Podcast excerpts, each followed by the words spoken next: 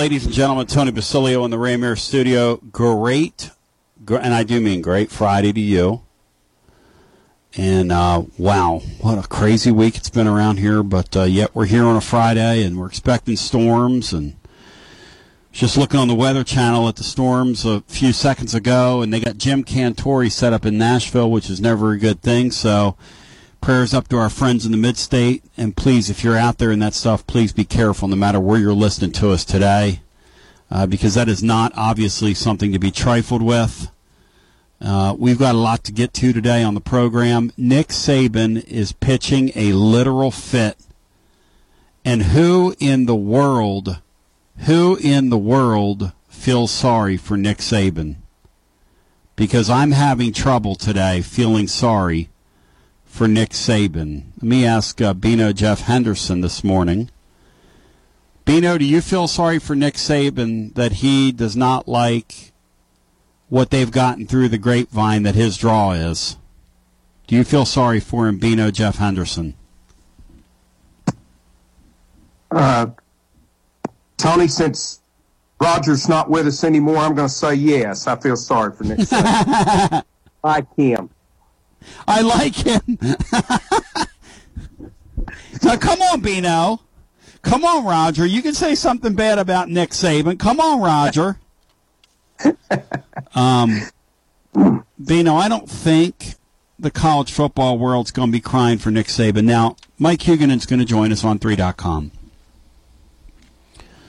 Hughie, we're going to talk about because because we knew we were going to get we had to get this stuff sooner or later, and then the nine team conference schedule looks like they're going to go to that model.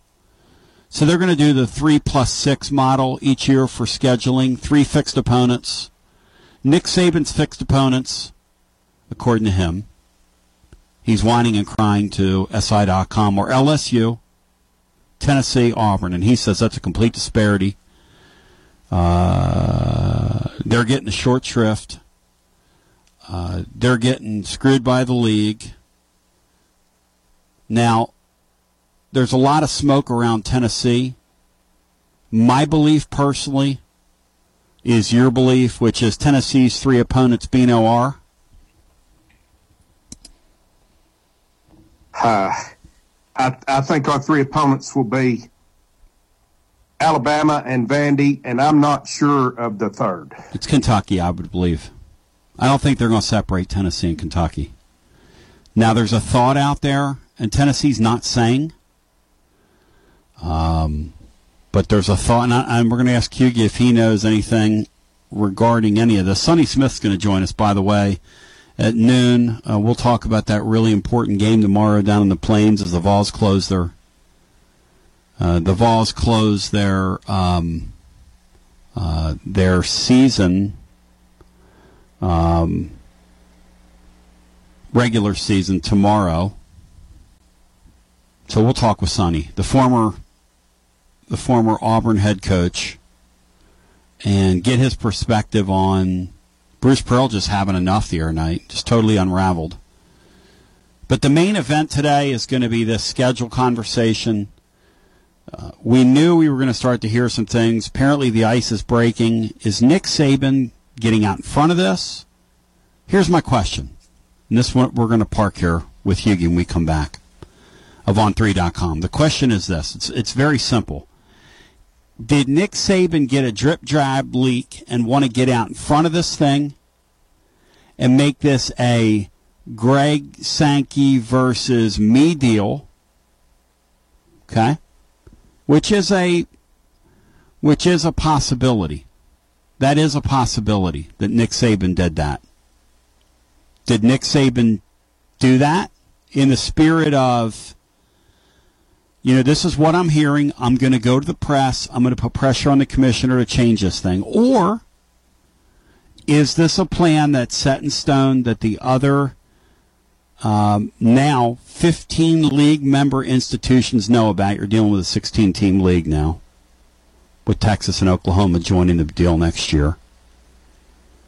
And the truth is, and we'll talk with Hughie about this on the other side, when you seek to serve two masters, which is to say, and, and Bino, I think you'd agree with this. When you get into the TV era and you decide that we're going to both honor tradition and radically change our conference the way that we are, Bino, there's really no way to serve two masters, is there? I mean, somebody inevitably or several teams are going to be upset about that, aren't they? Hang on a second. Hang on. Go ahead. I'm sorry. Oh, sure. I, I don't think that there's any way to divvy this up where everyone is going to be satisfied. Yep. And, and, so, look, I, I just want to say this, okay? And I've got red on today, and I'm feeling red. I'll tell you this. If we're going to piss somebody off, and if somebody needs to get the shaft at the end of this, it's the Bammers. They can live with it for a while. They can live with playing LSU. They can live with playing in upstart Tennessee. They can live with playing what's left of Auburn. I mean, they can live with it. They've won enough. Okay? So for the next 10 years, let's just roll with this. And Saban, you just shut your pie hole. We'll talk with Mike Huguenin, and he's on 3.com. We continue. It's your Friday edition after this. Hi, I'm Robert Rogers at Parks Motor Sales Buick GMC. Parks Motor Sales was founded by my granddad Bobby Parks and my great granddad Julian Mays in 1958. We've been family owned the whole time, and being family owned, locally owned means you get to get your next vehicle or your existing vehicle serviced by the same people who stand in the grocery line with you, drop their kids off at the same school you do, and smile and are happy to see you when they do. So come see us at Parks Motor Sales in Columbia, Tennessee on 919 Nashville Highway or parksmotorsales.com. Hello, I'm Barbara Lincoln with Holland's Pharmacy. You may have heard our previous commercials about compression hosiery that we carry at Holland's Pharmacy. Well, we've recently expanded into a full line of knee braces, back, wrist, ankle, and other support wear. We will gladly help you get just the right fit for these items and, of course, special order items to ensure the proper fit. Come see us at Holland's Pharmacy, 1608 Hatcher Lane, or call us at 931 388 4233. 388 4233. American Standard Heating and Air Conditioning is built to a higher standard so you can focus on the problems in your life that actually matter, like the stair that only creaks when everyone else in the house is asleep. American Standard Heating and Air Conditioning, built to a higher standard. Call Davis Heating and Cooling at 931 388 2090 for all your home comfort needs. Davis Heating and Cooling is your local American Standard dealer and proudly serves the Maury County area. Find Davis Heating and Cooling online and on Facebook or call today 388 2090. Hi, I'm Steve, the garbage man. Are you new to Maury County? We want to welcome you and your family. We are a local residential garbage service and we want to be your garbage man. We've been around for over 30 years, so we have a reputation. Check us out at garbagemaninc.com or call Mike at 931 540 0919. You could also ask your neighbor. 931 540 0919. Are you thinking about a new fence? Maybe you need a pole barn. Then you should give Sands Fence Company a call. That's 931 309 1644. Will Sands has built his business based on the principles of honesty, quality, and integrity. Sands Fence Company has been in business for over 20 years, providing the community with farm, residential, and commercial fencing, as well as pole barns and buildings. Call today for a free estimate. Sands Fence Company, 931 309 1644. 931 309 1644. Brown's Body Shop has two locations to provide your vehicles with high quality body and frame repairs, the best paint jobs, and custom body fabrications. Brown's Body Shop has been successful for more than 50 years because of their highly trained personnel, competitive prices, superior customer care, and timely service. Don't put off body repairs or that custom paint job at Fenders. Go to Brown's Body Shop today, 1505 Nashville Highway in Columbia, or 129 Alpha Drive in Franklin. For 40 years, the Jewelers Bench has worked hard for their customers and provided the highest quality jewelry at the best price. They keep going back. Recent renovations have allowed them to expand their inventory. More high quality jewelry, custom vintage and estate pieces, and professional jewelry and watch repairs. They also buy gold. The Jewelers Bench, still here, still great service. 808 Trotwood Avenue, Columbia. Looking for convenience? Try Quick Mart convenience stores, conveniently located all across Maury County, southern Middle Tennessee, and North Alabama. Whether stopping in on your way to work for coffee and a biscuit, taking a plate lunch to go, or grabbing something cold to drink after a long hot day at work, there's always one nearby. Quick convenience stores, conveniently located all across southern Middle Tennessee and North Alabama, proudly serving Shell gasoline. Hello, this is John McEwen with McEwen Group Real Estate, located at 17A Public Square in beautiful downtown Columbia. Our family has over 40 years' experience selling farms, residential, recreational, and all types of real estate here in Middle Tennessee. Check us out online at McEwenGroup.com or on Facebook and Instagram at McEwen Group, or give me a call today at 931 628 1749. McEwen Group. Land is your legacy. This is Drake. Join Clayton Harris and I on Mondays, Thursdays, and Fridays on our new show, the Front Porch Sports Radio Hour, beginning at 4 o'clock to 5 o'clock. That's on Monday, Thursdays, and Fridays. Everything Southern Middle Tennessee, from college to high school to pro, you name it, fantasy, we're going to talk about it. Be there on Mondays, Thursdays, and Fridays, 4 o'clock to 5 on the Front Porch Sports Radio Hour. Do you use Elf Bars? Old School Vapor has over 100 authentic flavors for only $18.99 each.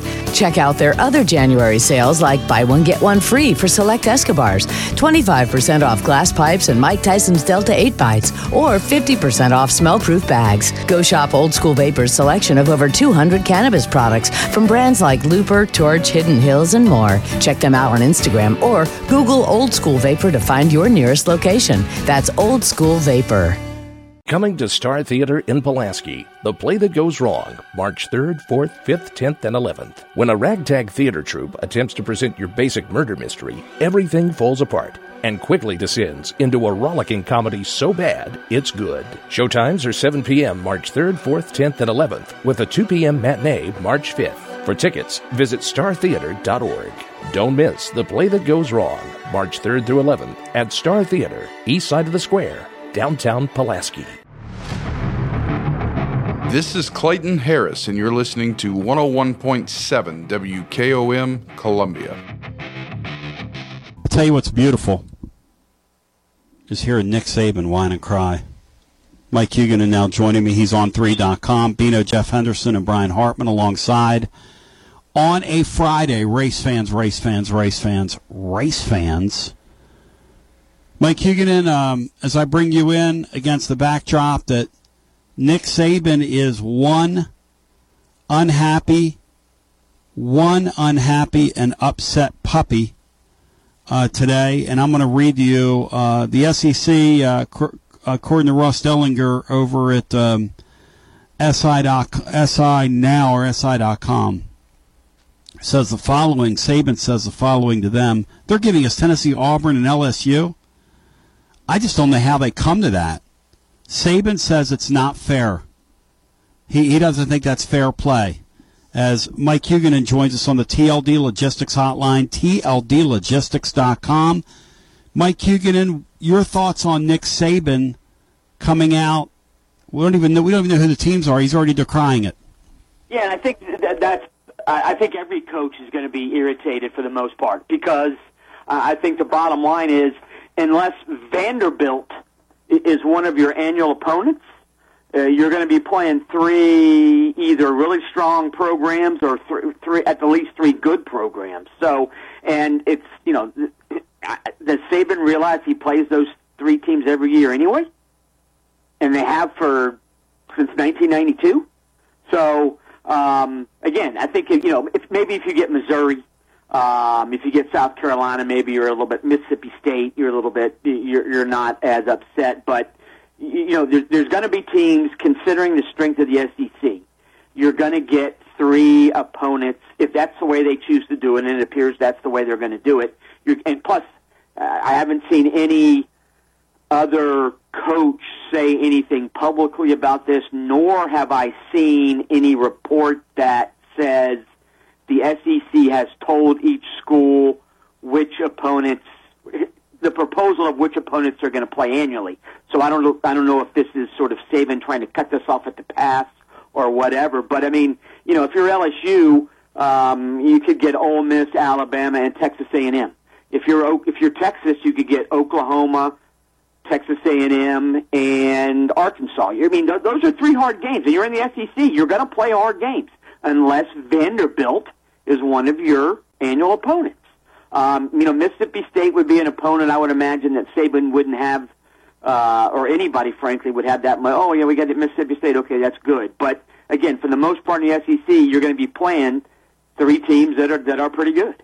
Great, Mike Huguenin joining us on 3.com, the website. Check them out.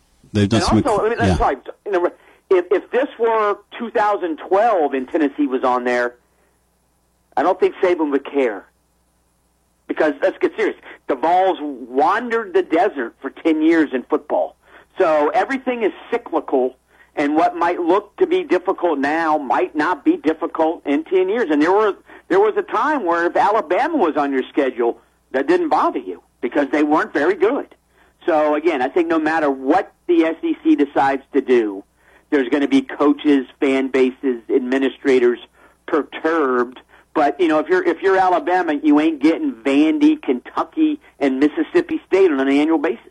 So that's the way it used to be when Bear Bryant was there. You know, people, the SEC, you set your own schedule. As long as you played six, it didn't matter. That's why um, I believe Bryant played Vanderbilt every single season he was at Alabama.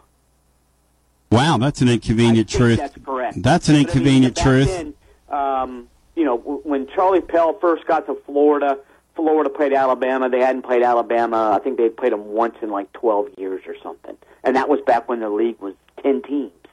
So, um, th- again, that, that just goes to show the vagaries of the conference scheduling model and the idea that no matter what happens in the SEC, chances are someone's going to be ticked off. The great Mike Huguenin joining, breaking it down scientifically uh, with us today on the program. So, Hughie, the thought is that Saban has gotten the master list, and that's what he's responding to. Either that, or he's heard a strong whisper, and he's responding to that. Because with all the boots you guys have on the ground, I mean, the Brent Hubbs is here locally. He'd know who Tennessee's opponents are. I mean, he flies on the team jet for crying out loud. He would know who the he would know, and they'd be reporting that. I don't see reporting Exactly. That, that's on. what- I, that's why I don't believe the master list is out there yet. No, I don't. I don't either. Again, it's hard to uh, it's hard to fathom, and and, and I, I think that Texas and Oklahoma would be on that master list as well because it's it's yes, it's there. So there might there's a there's been a lot of supposition, a lot of rumor, a lot of speculation, a lot of I think this is going to happen, but it's hard for me to think that if if this kind of information has gone out to every single school, there has been nothing written uh, along the lines of that kind of stuff has gone out to every single school because, as you said, there's there's the intensity with which SEC schools are covered in football is incredible, um, and the idea that you know if oh they send it to Alabama, they send it to Florida, they send it to Georgia, LSU, Tennessee, Texas A&M, Texas. Um, the idea that nobody else would be writing about it, that, that, that sort of strains credulity. Well, and I was having a conversation with a with a great source of mine who was saying, I think the, the the list exists, and I told them I don't think it does, because if it existed, we'd know about it. And here's why. Here's why. These situations are way too competitive, and there's too much um, scrutiny, and there's too much. Too many people want to know, and you would have some kind of reporting uh, one way or another. So here's a question for you. Saban's a smart guy.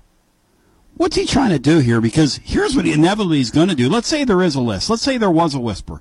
Let's say there's a working list that, you know, it's not, not hard news enough to report it, yet this is who the assignments look like they're going to be. And the other member schools in the league have sort of a working list. Okay, let's say they're working through this. Nick Saban coming out against the commissioner, that's not how you get things changed unless you want to make the commissioner look like he's your puppet. Maybe Saban thinks he's that powerful. What, what's what's Saban doing here, do you think? He's a smart guy. Yeah, I mean, uh, he can. I, I don't know. I don't know what his long game is here, or, or if it's a short game. And again, I, I don't. If you, I think the the obvious three for Alabama, two of the obvious three for Alabama are Auburn and Tennessee. Okay, that, that that's a given.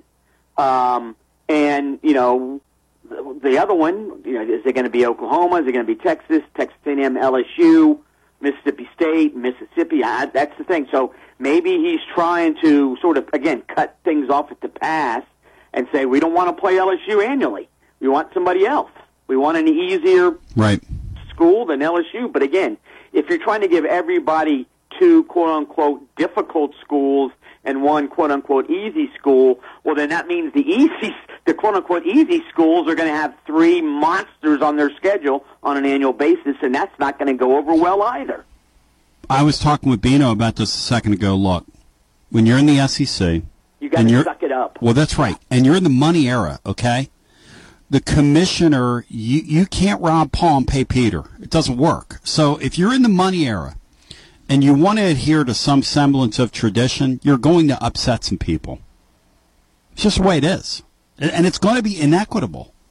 The only way it's not going to be inequitable is if you go to an NFL rule where depending on how you finish the last season, we have a mathematical formula, and this is your schedule. And some people, like Vanderbilt, get to play easy schedules every year, and the teams like Alabama are going to play really hard schedules anyway. So I don't know what Saban and, and and under the NFL model, if you went with that, you would still form a division if you wanted to call it that, which is what this essentially is. Even though you're not playing for it, you're not playing for a division title. But by grouping these teams together for scheduling purposes, that essentially is what a division is. So, I mean, I don't know what a Nick Saban wants. I, I don't understand what the goal is here. Right, and I think again, it, presumably, no one in Alabama cares that Auburn and Tennessee would be annual opponents because Right. of the the nature of those two rivalries. Right. Alabama LSU they've played every year since 1992, um, and that has become a marquee game Mhm. on the college football schedule. Okay, so um, and, and let's get also don't forget the part that TV plays in this. Mm-hmm. TV. We, we, uh, I work with Eric Prisbell. He, and this is the quote he He's got in 2021 that will be in place forever.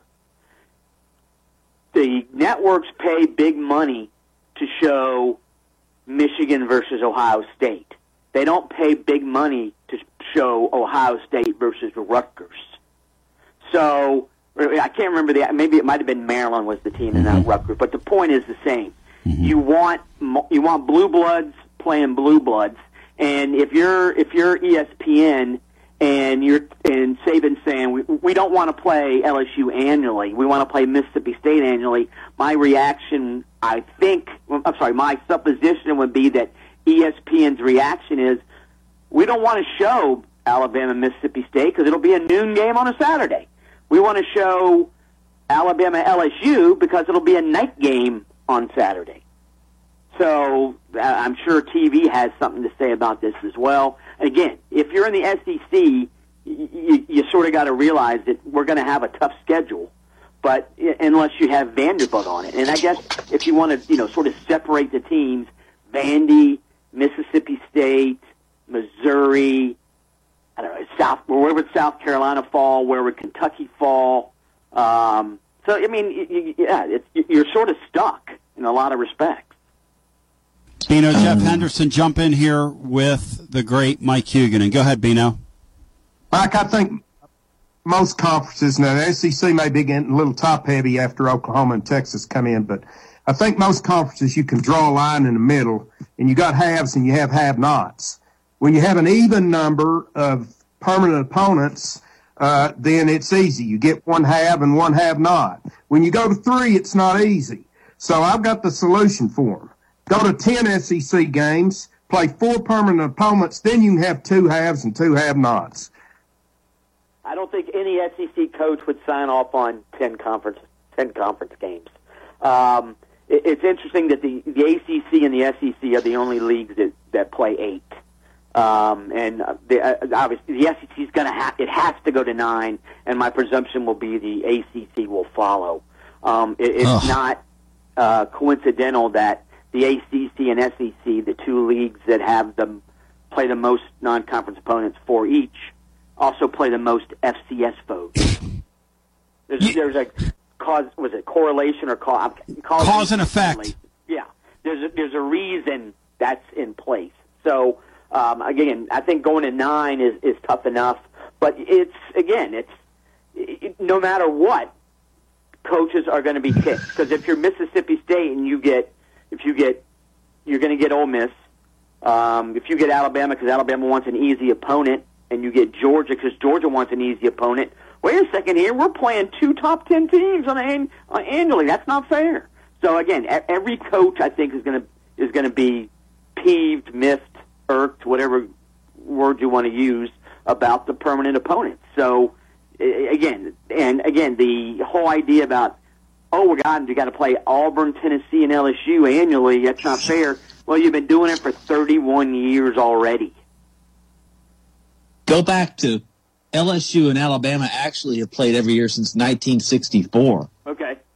Wow. So what is he, what is uh, this guy crying about? I mean, what, Fif- that's 59, 58, 59 seasons. What in the world? same three, because you know they've always played Auburn. Yeah. And you know they've always played Tennessee. Yeah. So since 1964, they've played those three schools. that's the modern era. Right, Post the bat black athlete. Hell, that's that's a pre that's pre-integration for God's That's the sake. point. So, Exactly. that's a long time ago. Yeah. So that's sort of that. Frankly, if if there's a news conference and Saban goes off on that, I would stand up and raise my hand. Coach, you do realize, right, that Alabama has played all three of those opponents every single season since 1964. That's very good, that- Brian. That should stop the conversation. Brian, that's very, very, very interesting. Now, you're you guys over at On Three acquired a, and a memo leaked out from the ACC. I, listen, I love this interconference drama stuff, and you, you mentioned the ACC before, and I, I could just imagine telling their season ticket buyer that they're going to go to like 10 league games. I mean, you would have to offer a rebate to those people sit through 10 ACC football games. No offense to that league. But, Hughie, that's very interesting to see uh, kind of the inner workings, isn't it, with that memo? Yeah, and the interesting thing about the memo, it was an, an internal ACC mem- memo written by a lawyer contracted by the ACC. But that lawyer worked for almost two decades with the Big Ten, including he was involved in the formation of the Big Ten Network and the expansion that brought in Maryland and Rutgers. And I, I'm, I'm thinking he was a college uh, friend of Jim Delaney because both these guys went to North Carolina, and obviously Delaney was the Big Ten commissioner. And he also, the, the memo also pointed out about a thousand times that each of the Power Five conferences had a working group, and the working groups from each of the five found common ground in five what they considered must-haves. And interestingly, three of the must-haves were we don't want this. And what they did not want was players becoming co- college student athletes being classified as employees, mm. granting NIL, NIL rights in media telecasts, and NIL or third party payments being used as recruiting inducements. And frankly, I think even fans are fine with the, you know, yeah, we don't want NIL, we don't want the pay for play aspect. But it's, and they also wanted federal, legis- federal legislation to pre- preempt all state law on NIL. In other words, we don't care if Florida, Georgia, Texas, Tennessee, and Louisiana all have separate laws on NIL. We want a federal law that supersedes all of it. And the last one, of course, was they wanted um, antitrust protection. And I'm reading the memo thinking, you know something? When I was six years old, I asked Santa for a rocket, a million dollars, and a horse. and you know, Santa shook his head, sure, no problem, kid, and I'm sure he was rolling his eyes. But to me, the Power Five conferences are like that six year old at Christmas asking for absolute pie in the sky gifts that deep down inside, if they thought about it for a half second, would realize, you know something, we ain't getting these things. Let's get serious here. Um, but you know, m- maybe they do get a, a, a federal law, su- a federal NIL law superseding all the other ones. But it's it, I, it's a lot of stuff just makes you roll your eyes. Mike Huguenin and breaking it down scientifically on 3.com. And so, against that backdrop, you won the Rocket, a million dollars on a horse. Clemson I and Florida State. football helmet and Yeah. baseball cards Yeah. and underwear. So yeah. Hey, man, it's great. Merry Christmas to you. Clemson uh, wants an SEC share, and Florida State wants an SEC size share of TV revenue while they're playing in what would be generally or, or charitably referred to as a second rate power league in college football. I mean, they're doing the same thing. They're on Santa Claus's lap, agitating, saying we can't keep up with the Joneses. Well, you're not in the Joneses league. I mean, w- help me out here. It's interesting that the AC that the FSU AD mentioned this after FSU won ten games. He wasn't mentioning this when FSU went three years with one bowl appearance and never won more than six games. So, um, and I think that he has made public what ACC ADs have been saying privately. We are in a extremely bad situation with our media rights deal, which doesn't end until 2036. There were numerous reasons to sign that when it when the negotiations happened, but given the way college athletics works, perhaps there been should have been a little bit more foresight, and you realize what what is what is today might not be what is tomorrow. So we, we should not be signing a 20, you know, I think it was an 18 or 19 year deal. And yeah, the ACC schools are behind the eight ball. And I guess if you're Florida State and you're Clemson, um, you know, the, right now the two largest TV draws for that league, and Miami's another one, though Miami games have not been well watched recently because Miami's not any good. So um, you can understand their concern about their futures, but I, I you know, that's like this would be like telling uh, Wake Forest and Boston College and Pitt, well, you know, you've been getting twenty million bucks from our media rights deal annually. Well, we're going to cut that to sixteen, and we're going to give those that extra twelve million to Clemson and to Florida State. So they don't lose. So they don't lead the league. I'm telling you, the guy at the the guy in the Big Twelve is not from.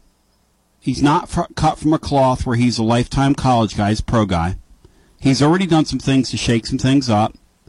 I think he's got some folks nervous out there. And Hughie, it would not be if he if if he got smart, grabbing those two teams and putting them in his league would be pretty darn would be a pretty darn little um, swipe, and, and it would help their TV uh, gravitas, wouldn't you think? Yes, but uh, it, uh, you'd The grant of rights. because, the way the media rights, the Yeah, grant of rights that's is right. written, you got to Yeah. pay it, it. Those schools have to pay a hell of a lot of money. To get Right, out. right, right. And I think it was FSU saying we'd have to pay 100, 120 million dollars or something. Do, do you think there's a time though? Hear hear me out here. Where where our league and these power schools go to the Vanderbilts and say, "Why are we giving you an equal share?" Well, that's that. That goes back to what I said before about y if you're if you're buying Big Ten media rights, you ain't buying them to show games involving Rutgers and Maryland. Um, and if you're buying SEC TV rights, you're not buying them to show Vanderbilt, South Carolina, Mississippi State. So um, that that's and uh, you know we, you and I discussed this before. If you were building new conferences today, right? what you know, I take away the fact that Ole Miss and Mississippi State have been in the SEC forever. What exactly do they bring to the table in today's economic college athletics realm? Nothing. Some hick fans. You know, Hughie, we were talking about well, like Vanderbilt, right? If you were to look at Vanderbilt in basketball and football, and you were to say, "Okay, we're going to divvy you up a cut," what's fair? One one one one seventy fifth. You know what I mean? Like I'm not giving Bino. Are we giving Vanderbilt a one sixteenth share based on what they bring to the league? I mean, They're in Nashville, and and Hughie lived in Nashville. Nobody cares about them in Nashville. No, and you, Nobody. I went to a couple of Vanderbilt games where there were more fans of the opposing teams. Hello? It's a great road trip because Nashville's a cool city. Exactly. And tickets tickets are plentiful. One one fortieth of a share, one one fi- one fiftieth of a share. Yeah, I'm, I'm right. just asking. that- and that's that's and, you know you, you look at the idea that UCF is going to be in the Big Twelve. Yeah. Um, that was strictly from a media market play. Orlando is a Mhm. top twenty-five media market. Mhm. They they added Houston to the Big Twelve. One of the I think it's a top six or seven media market. Mm-hmm. Cincinnati is a top 35 media market. Um, that's and the idea that the Pac-12 might add SMU and San Diego State. Now, the Southern California TV market and the Dallas TV market. Though, though obviously the argument is, well, yes, big media markets, but no one cares about those teams. The, the entire state of Mississippi has how many? I don't even know how many million people it has. It has fewer people in the entire state, I think, than Houston, the city of Houston.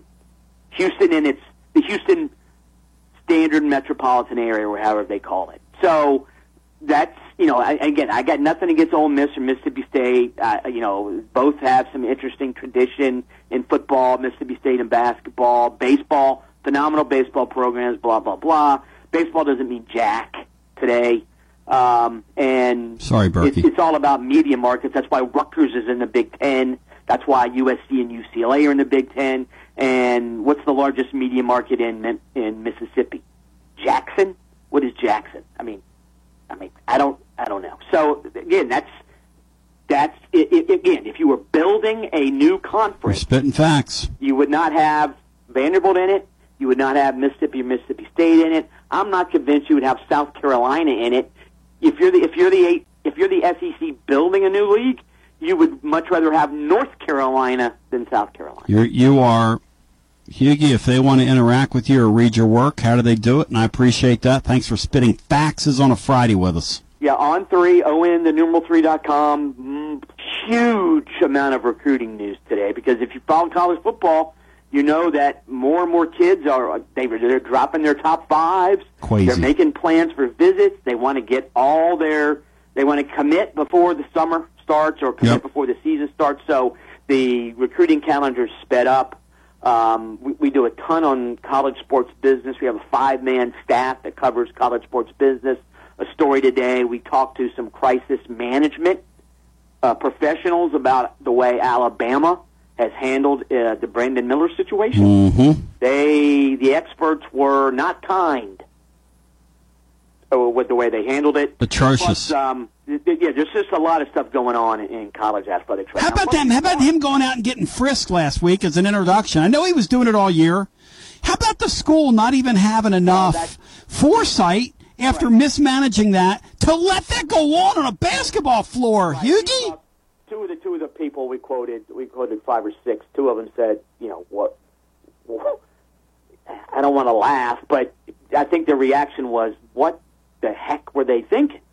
How do you n- not step up and say, yes, you've been doing this all year, but you ain't doing it anymore?" Anymore. So, right. And, and by the way, and then his coach coming out and go, "Uh, well, you know, I just didn't know. I, I've been. Per- you didn't know. You didn't know. Attention coach, I'm not sure how much attention coach. Yeah, but the point. The point is. Somebody should have. Somebody should have. As Oates said, thank you. as us as adults in the room should have uh, not let this happen. Yeah, exactly right. But that that compounded the entire problem. And you know, Alabama is a phenomenal basketball team.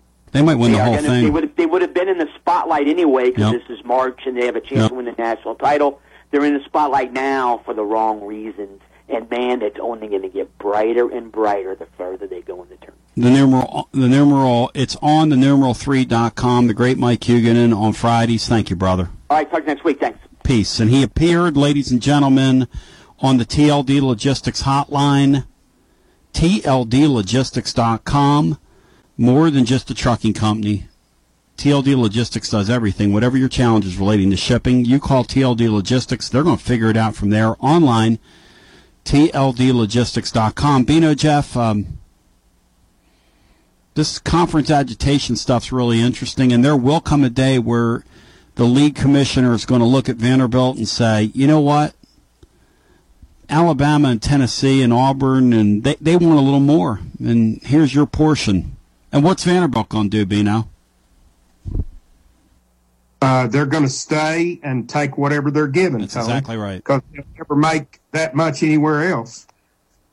And that is, it's really interesting to see Clemson out there agitating, saying, hey, wait a second here. What, why are we giving Boston College up there in Chestnut Hill? They can't even draw flies when we're on television.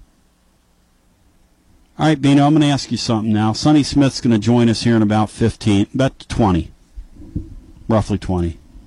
Do you believe tomorrow that Tennessee's going to walk into a place where they're not going to get a one call in the world? Or do you believe that the refs are going to tee Pearl up early because of his outburst on the radio the other day and to the press? Uh, I I would probably, uh, although uh, most of the things that we heard yesterday on your show suggest otherwise, uh, I'm going to guess that that's yet another intangible that's going to go against Tennessee tomorrow in that spot. 865 200 5402. I wanted to uh, let everyone know there is a tornado watch for most of the Tennessee Valley till 5 o'clock today.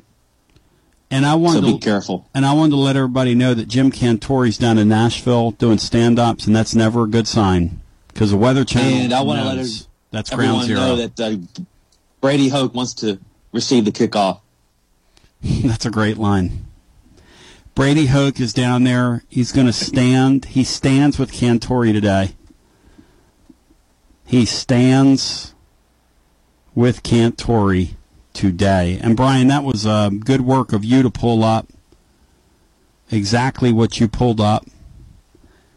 Former Vol Quentin Dormady today is not adorned in glory, Bino. Can I get one XFL snooze note and snugget in here? Please. The Guardians have cut Quentin Dormady and wiped him from all their social media, wiped his statistics, wiped him out. He allegedly gave an opposing team the Guardians playbook. The team heard about it, they investigated, and they released Dormady. His stats have been removed from the XFL website. Quentin Dormady never existed. Good luck trying to catch on anywhere else. What What do you think Quentin Dormady's purpose was was in doing that? Uh, I have no idea, Tony. He was obviously upset about something. Um, I don't think anybody gave him a ton of money to do that, did they? Hendon Hooker was asked at the NFL draft. I mean, at the uh, NFL Combine. Football Outsiders Mike Tanier, quoting Hendon Hooker a few moments ago, as saying, uh, from an NFL reporter asked Hendon Hooker that what about the knock that you were in a one read offense? And Hendon Hooker said, Look, it's not my fault the first read was always open. pretty good answer. Bino, in your humble opinion, is Hendon Hooker going to play in the NFL? Uh, yes, Hendon Hooker will play in the NFL. Long, I have uh, long career I or not so him much? for the last time. Long career or not so much? Uh, long career, maybe uh, not uh, not a whole lot of games started, but long career. Kind of Dobbs esque. Yes. Back to the phones. We how about Quentin Dormady? Do you believe that he catches on with an NFL team in light of today's development or yesterday's development? Not unless uh, Jack Sales gets a head coaching job in the NFL. And to the kids, look up Jack Sells because Bino Jeff Henderson's delivering the goods this morning. Hello and welcome into our first call. What's up? Hey, Leroy, how we doing, buddy? Leroy freaking Williams. When is the funeral? Oh, okay. The funeral for Roger Leroy is. Uh, let me see if I can find this, buddy. Um, because I tweeted it out this morning and I sent it to several people. Um, okay. Roger Davis's funeral. They're receiving friends at First Apostolic Church on Pleasant Ridge Road in Knoxville. The information is over at tclub.team if you want to see it this morning. I it said tentative plans, but these are the plans. The receiving of friends, Leroy, is going to be from five to six thirty. The service is going to commence at six thirty for Roger. And Leroy, you were always so good to Roger. You would Oh, you would go get him and take him places. He was your guy, wasn't he? Yeah, I'll go pick him up and bring him down to the chicken wing place. You got and, uh, when, when you were down there You on the, got it. show. You got it. Yes, sir. And I would buy your lunch, wouldn't I, Leroy? Yes, sir. Interesting. I got that girl's email address. You want it?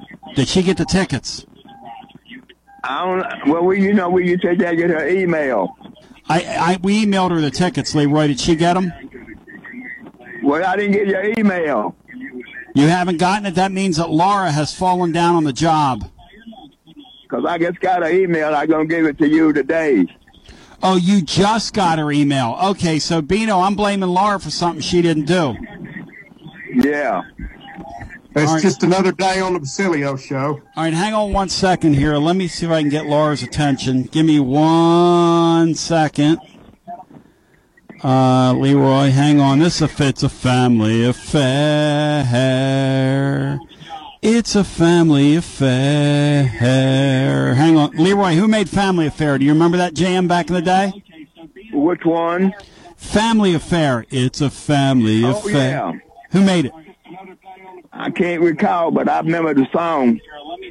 Bino, who made the Family Stone? His real name is Bino Sylvester. What? What's his real name? I've forgotten. Do you know Leroy what Sly Stone's real name is? I think it's Sylvester Stewart. No, sir. Leroy, who made Family Affair? Do you remember that jam back there? Are you ready for an email? Well, Laura hasn't answered. Bino, should we take the email on the air or off the air? Let's get our next call in. Leroy, hang right there. Laura, he's on line three. If you could help him, she didn't pick up. I guess she decided she didn't want to do the. She didn't want to do a radio game. Hello and welcome in. I don't know if Laura's ever been on the air. Uh, but Leroy's on three. If you can get his information, please. Uh, hello to our next caller. Welcome in. Hey, Tony. Yeah, hi. Welcome in. Hey, thanks for taking my call. Thank you. You know, I think about these referees. How do they get picked to, do the other tournaments? Do they get graded, whatever? Oh yeah. Okay, so they better do a pretty good job Saturday they want to move on and do some other work, right? Good point. Or they might get some marching orders, like Bino kind of thinks. Bino, you think they're getting some marching orders, don't you? Uh, I don't know if they, they're getting marching orders or not, Tony, but I, I think they're human beings. Uh, and uh, they subconsciously kind of try to even things up. I lose you. Go ahead, caller. Anything else for us, my friend? Well, no, I just uh, Roger. Uh, I'm praying for him and his family, and I, you know, I, I remember being listening to Roger, and and I got to confess, it was really hard sometimes to listen to him, but after a while, you start getting to listen to him. His points he had, he had great points, a good loving soul, and I appreciate you taking my call, Tony. Thank you, my brother. Good talking to you. John Adams wrote an incredible piece on Roger today. Bino, did you read John's piece on Roger today? And they, they ran it on the front page of the Knoxville News Sentinel. Roger's like the mayor of Knoxville. He's the unofficial mayor. Uh, hello and welcome into our next call on a Friday. Hi. Hey, Tom, Bino Brownie, it's Justin. How y'all doing? Hey, Justin, welcome in. And you were so good to uh, Roger as well, Justin. That autographed uh, uh, shirt you brought him was so valued by him. Well, that that shirt was just a small thing for everything that he gave us. When I remember when we took him that shirt, it he was so tickled, and it it actually, you know, I mean, getting to show my son how how to treat other people it's it's helped him in ways like that, you know. And he he was just amazed. And then like when my son got to sit in with you and Bino on that uh, remote this year, uh, was it before the Florida game? Was that it at Calhoun's? I think it was before Yes. the Florida game. Sure was. And uh, he went down there, and we we got to talk to Raj. He was there eating, and uh, Raj got up and gave us both a big hug. You know, it it was great. But uh, one of my favorite stories of Raj, uh, me and Owen came to Corner 16 for a basketball watch party one time, and uh, you were making the rounds, uh, talking to people, mingling and stuff, and you walked over to Raj, and he had a big old plate of them boneless chicken tenders with that Thunder Road sauce, and you rich to get one, and buddy, I thought Raj was going to rip your hand off. He did not want you messing with his chicken, man. And uh, you you was just messing with him and teasing him, and he he was it was so great. But uh, he will be greatly missed, and like you said, that uh, that column from uh, John Adams was awesome. Uh, I read it this morning. It was it was great. Uh, real quick, one thing I want to touch on. Uh, I, I I thought Byron Young could possibly be a you know around third round draft pick. What do you think he's done with his draft stock after the way he performed yesterday at the uh, what they like to call the pajama Olympics, I guess? But I mean, he's top five in all the all the skills stuff they put him through. Yeah, he's got the Mike Mamula uh, award this year. You know, which is why he was expected to be dominant at this level. Bino, are you buyer beware on that guy? Or are you, uh, if you're an NFL, or, or is he going to fit right in in that game and, and flourish at that level? What do you think? Uh, I think he's going to be a really good NFL player, Tony. Well, one more thing, like I, I'm sitting here watching watching the NFL Network and watching scroll through. Even uh, even Banks had a good day with all the all the workouts. Yep. And I wasn't sure Banks would even get drafted. No, I thought he'd be an XFL player or a USFL player. He, I thought he might sign a free agent deal, get to go to a camp, and like you said, wind up in the USFL Yep. or XFL. And have He's to play his way in. into being drafted with those with those with showing how athletic he is and how quick he was. I think he was the third or fourth fastest linebacker. So I mean, he could. I remember you and uh, I don't know if it was Ewad or Dixie or who saying this year he could make himself a great living being a special teams guy. In the There's NFL. no question. The pro that he I- could be an Ike Reese.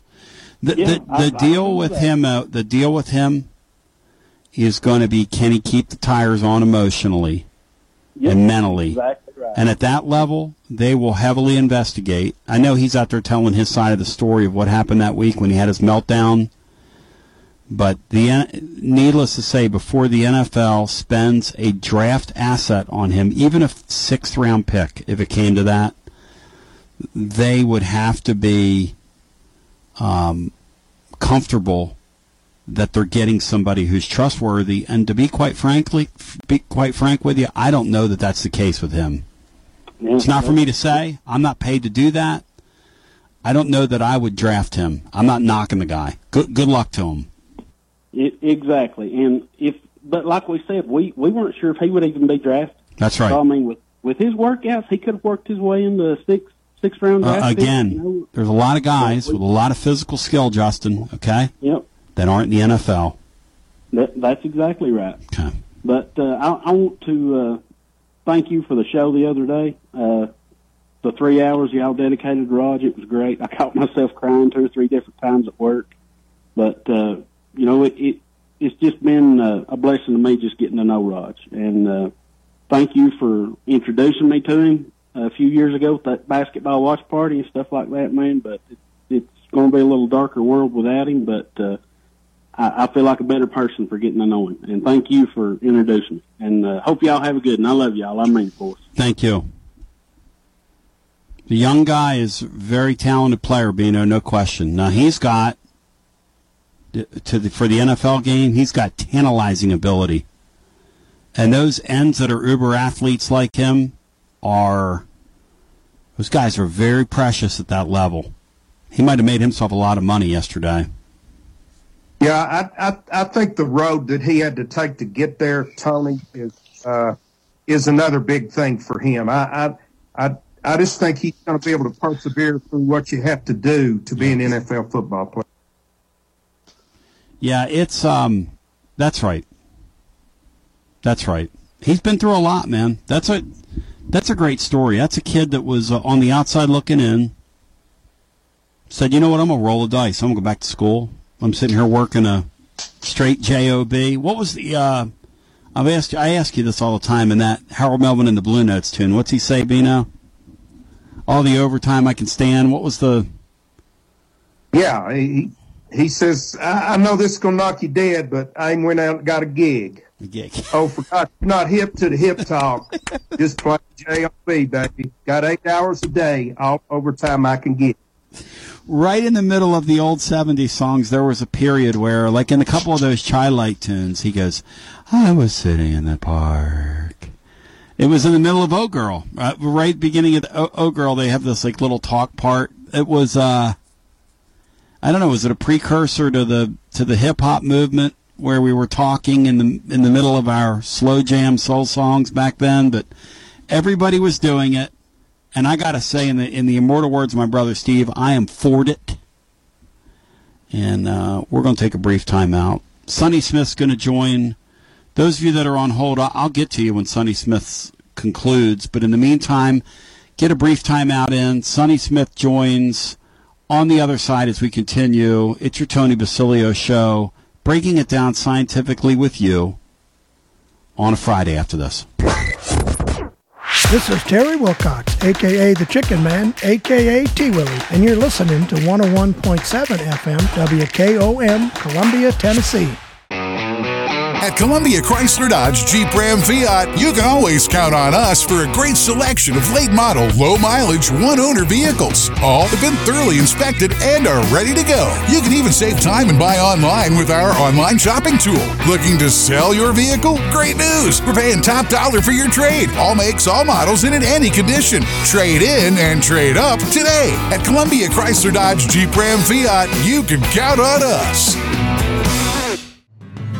Hello, this is Rick Tillis with Tillis Jewelry in Columbia and Lewisburg, Tennessee. What are you looking for in a jeweler? Knowledgeable staff, experienced goldsmiths, or true custom designers, experienced working with clients creating that perfect gift for a special loved one? Well, you have found them. Tillis Jewelry. We're this and so much more. Check us out at tillisjewelry.com or on Facebook and Instagram to see our latest creations. Tillis Jewelry, Columbia and Lewisburg, Tennessee. This is Dr. Dominic Mancini from the Dr. Gill Center. If your car was damaged in an auto accident, chances are you'd fix the car. Why wouldn't you give that same attention to yourself? Untreated whiplash injuries of the spinal column may lead to conditions such as headaches, numbness in the arms, neck and back pain. The doctors at the Dr. Gill Center specialize in detecting and treating such injuries from an auto accident. Accident consultations are free. Call me painfree.com or call 615 551 9224. In today's uncertain world, you can never be too careful about your family's financial future. That's why the Parker Group, a part of Baird's Private Wealth Management, is offering a free second opinion on your financial plans. Let us review your current plan and we will identify any gaps and offer suggestions to improve it. Please call the Parker Group at 931 548 3737. That's 931 548 3737. Robert W. Baird and Company Incorporated does not offer tax or legal advice. Hey, this is Trip Stoltz, owner and manager of Columbia Ace Hardware. Spring is here and we are ready. We carry a full line of Stihl, Echo, and Shindaiwa yard equipment. We also have a great selection of grass seed, fertilizer, and garden supplies. With the most knowledgeable sales staff in southern Middle Tennessee, come check us out at 112 East James Campbell Boulevard, Columbia, Tennessee. Ace is the place with the helpful hardware, folks. This is Drake. Join Clayton Harris and I on Mondays, Thursdays, and Fridays on our new show, the Front Porch Sports Radio Hour, beginning at 4 o'clock to 5 o'clock. That's on Monday, Thursdays, and Fridays. Everything Southern Middle Tennessee, from college to high school to pro, you name it, fantasy, we're going to talk about it. Be there on Mondays, Thursdays, and Fridays, 4 o'clock to 5 on the Front Porch Sports Radio Hour. Hey, this is Derek Ransom with 10 Pin Alley, voted number one family entertainment center in Maury County. We offer 32 bowling lanes, giant arcade, laser tag, bumper cars, and a full cafe and bar menu. We also specialize in group events, kids and adult birthday parties, company parties, sports team parties, and holiday parties. We're located at 322 East James Campbell Boulevard in Columbia. Call us today at 931 381 Bowl or visit us at 10pin.com. 10 Pin Alley, it's where the good times roll. 41 Come to the 2023 Mule Day Auctioneer Championship, hosted by the Columbia Breakfast Rotary Club, benefiting their college scholarship fund. Outstanding auctioneers from across the country will be competing to be named the 2023 Mule Day Auctioneer Champion. The event will be held at the Tennessee Livestock Sale Barn at 1231 Industrial Park Road, Columbia, Tennessee, starting at 11 a.m. Hope to see you there. 31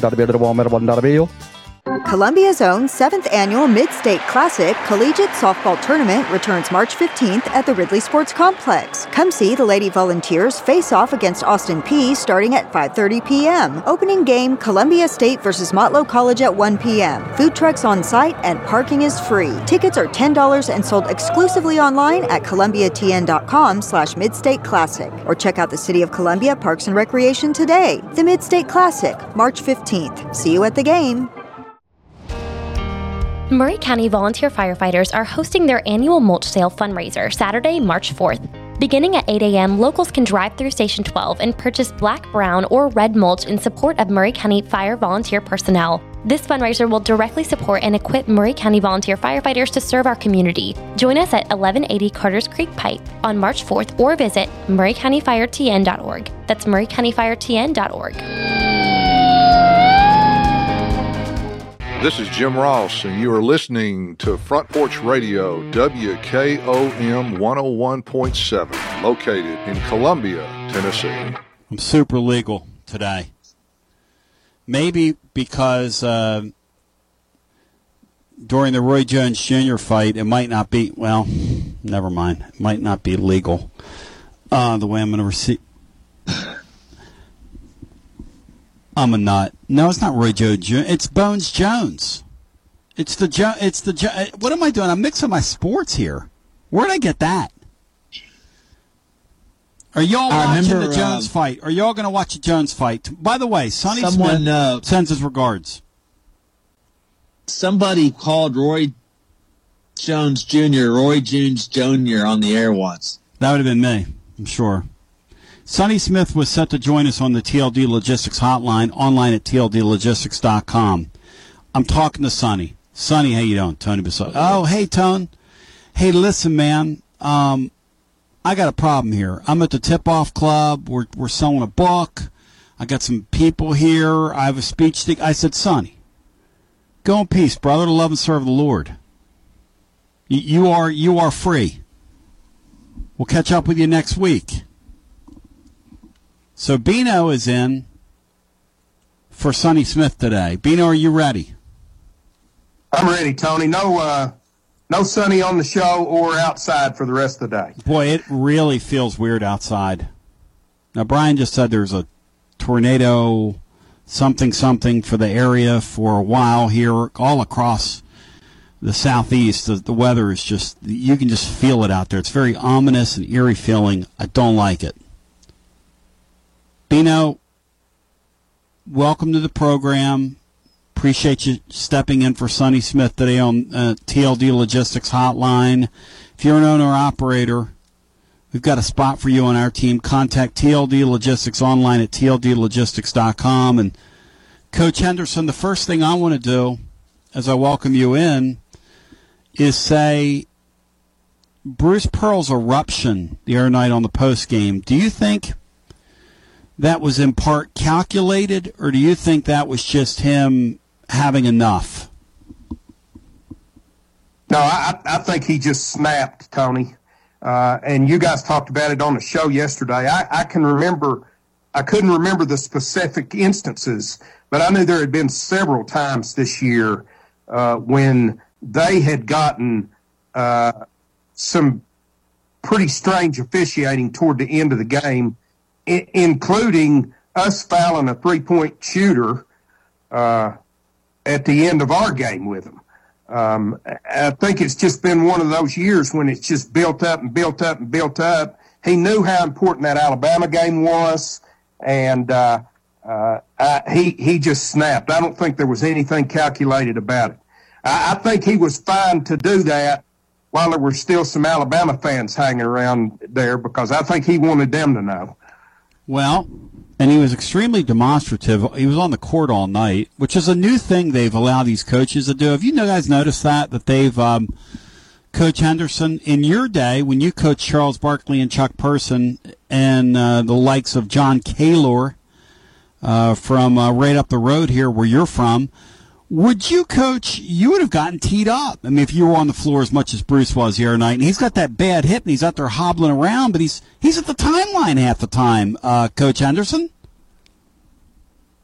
Uh, yeah, I, I think if coaches are going to be allowed out on the floor, they should probably be a little bit more athletic than Bruce Bruce is at this point. Coach Henderson, I want to read a something uh, that Mike. Did you hear where the uh, Alabama fans were serenading him with Bruce is fat? Coach uh, Henderson, what do you think of the Alabama fans making fun of uh, Bruce Pearl's girth? He certainly added a few lbs since he's been here. Yeah, I, I, uh, I would think that as Auburn's coach, you you would uh, expect that going into uh, Alabama, where um, everyone is a model of physical fitness. If you've seen their well, you know, you know, Coach, at least at least they didn't frisk Brandon Miller before he walked on the floor the other night. Was that a concern of yours, Coach, that he didn't get frisked? Uh, he'll certainly be frisked when he comes uh, the next time to Auburn. Coach, um, does not by his teammates. Coach, uh, Nick Saban is decrying the fact that he has to play LSU and Tennessee every year. Perhaps as part of the assignments from the league. Uh, just from your perspective, having watched Nick Saban, what what do you think that's about? And prior it, prior to Heupel's arrival, would he be complaining about having to play Tennessee? Uh, absolutely not. Um, that, uh, and I think that he has. I think that someone has leaked to him what's going to happen that no one had the opportunity to hear. Coach, and Brian is yeah. correct. Brian's exactly right. Uh, I'm an old man. I don't ever remember Alabama not playing those three teams. Coach, do you um, think tomorrow? Tony Jones told me on here several years ago, and I think it's right. When you have an injury, you have a suspension. The first game that a team is without a star player, they're going to ball out. It's the second game when they crash. Now, ZZ got hurt in the first three minutes of the game the other day, and Tennessee took off. They took off. They took off so much that Jimmy Dykes couldn't come up with enough sayings to describe the level of play that they took off to the, the level of elevation. And so I ask you this, Coach. Uh, do you think that was the one game, or is this the game, uh, their first game? Do you count that as the first game, or do you count tomorrow as the first game? How should we look at tomorrow? Can we expect them to come back down to earth, or do they ascend tomorrow in honor of ZZ not being there? What do you think, Coach? I think tomorrow is the more difficult one uh, because tomorrow will be the first one that they've actually somewhat prepared and the opponent is prepared uh, for ZZ not being there. Um, I, I, the first game totally without him, I think, is the most difficult. Coach Jeff Henderson in for Coach Sonny Smith, who was unable to be with us today. Coach Jeff Henderson, as we conclude the segment, is there anything else you'd care to add on tomorrow's game? Uh, just that I've been scared of this game for a month, uh, and nothing's changed for me. I think they have every intangible in the world on their side. Uh, may, maybe they were totally deflated by that Alabama game, but I don't think so. I think we'll get Auburn's best effort. I think it's going to be an extremely difficult task for Tennessee to win tomorrow. Coach, um, great job by you. Brian Hartman, I would say the one thing that the coach brought up there, the one intangible Auburn doesn't have is they have one of the dumber basketball teams that's ever walked the face of the earth. No offense to them. They had a 17 point lead the other night, and because they were so erratic and goofy, that thing evaporated. And plus, the officiating was horrendous, but that thing evaporated like it wasn't even there. Yeah, when you have those guards and they play, they can be so great, but they can shoot you out of the game and they can shoot you right back in it as quickly as they can shoot you out of it. And they can turn it over too, which leads to points the other way. So it'll be interesting with Tennessee's length now. They're longer. If they can defend those guards, how they defend them, because I think a length could give those guys problems. Uh, don't forget about the defensive. Tennessee on defense is going to still be in games because they're going to, you're not going to score. You're going to struggle to get in the 60s against them, most teams. And that, that's, that's enough to where offensively you can, you can figure out a way to, to score. If you can push 70 consistently offensively, you're going to be, have a chance late to win most games you play. So I'm still encouraged by what could happen. I hate it for ZZ, but you know, you get Phillips back, you get Key back, you get uh, more contributions from Mashack. Don't ride, don't throw in the towel. Is what I'm trying to say. Bino, do you share Brian's optimism? Because I was told today by someone we all know that the Vols are going to take off without ZZ. They're that the seniors are going to buy in and they're going to rally around this and they're getting ready to explode and show us something we haven't seen. You ready to go there? Sounds like I- Brian I- is. I, I share Brian's I share Brian's hope, uh, but I don't share the enthusiasm that they're going to take off without ZZ, and I don't share the opinion that they're better without ZZ than they are with it. Back to the phones we go. Let's get our next call in on your Tony Basilio show on a Friday. And I want to thank uh, Coach Henderson for sitting in for Coach Sonny Smith today. Hello and welcome in. I want everybody to buy my book too. Oh, buy. Very good. I, I got a question for Coach Henderson. All right, Coach. Hey, Coach. Um, you know, there's a lot of, uh, you know, a lot of these uh, coaches in college basketball that's, um, you know, their sons get jobs. When do you think, and what kind of job do you think SF Pearl's going to get one day? Uh, I, I I would think that uh, he will probably uh, be a bouncer on the strip somewhere. Would be my guess. There is no more strip. What do you make of his antics on on, That on the sideline, Coach? Do you watch him? Coach, do you like his antics on the sidelines, Coach? Uh, I, I do not particularly like uh, Stevens' antics on the sideline. Uh, if there was ever anyone uh, that was born on third base and thought they hit a triple, I think it was probably Steven. I mean, what do you think he's? ta- I mean, do you actually think he believes he's coaching when he's up there just waving his arms around, coach, and screaming? I mean, what do you think he's saying? You know, I'd like I'd like to know what the players think. Boy, that's a great question. Yeah, he, he I'd might like be to a pretty. think- I'd like to know what they think of his his position. He might be a pretty Probably, good uh, probably close to what the players thought when he entered the game when he was playing at Tennessee. Jerron Whatever Mayman's his not a, thought. Jerron Mayman's not a fan. That's for darn sure. And you heard him on here the other night talking about it. Hey, Tony. You know, he uh, won't be he won't be standing on top of a bar spraying champagne in the air. this Oh year. my gosh, that thing last year was the most out of control. Stephen F. and Pearl, and then the way they went and just crashed out in the second round. That Miami bunch.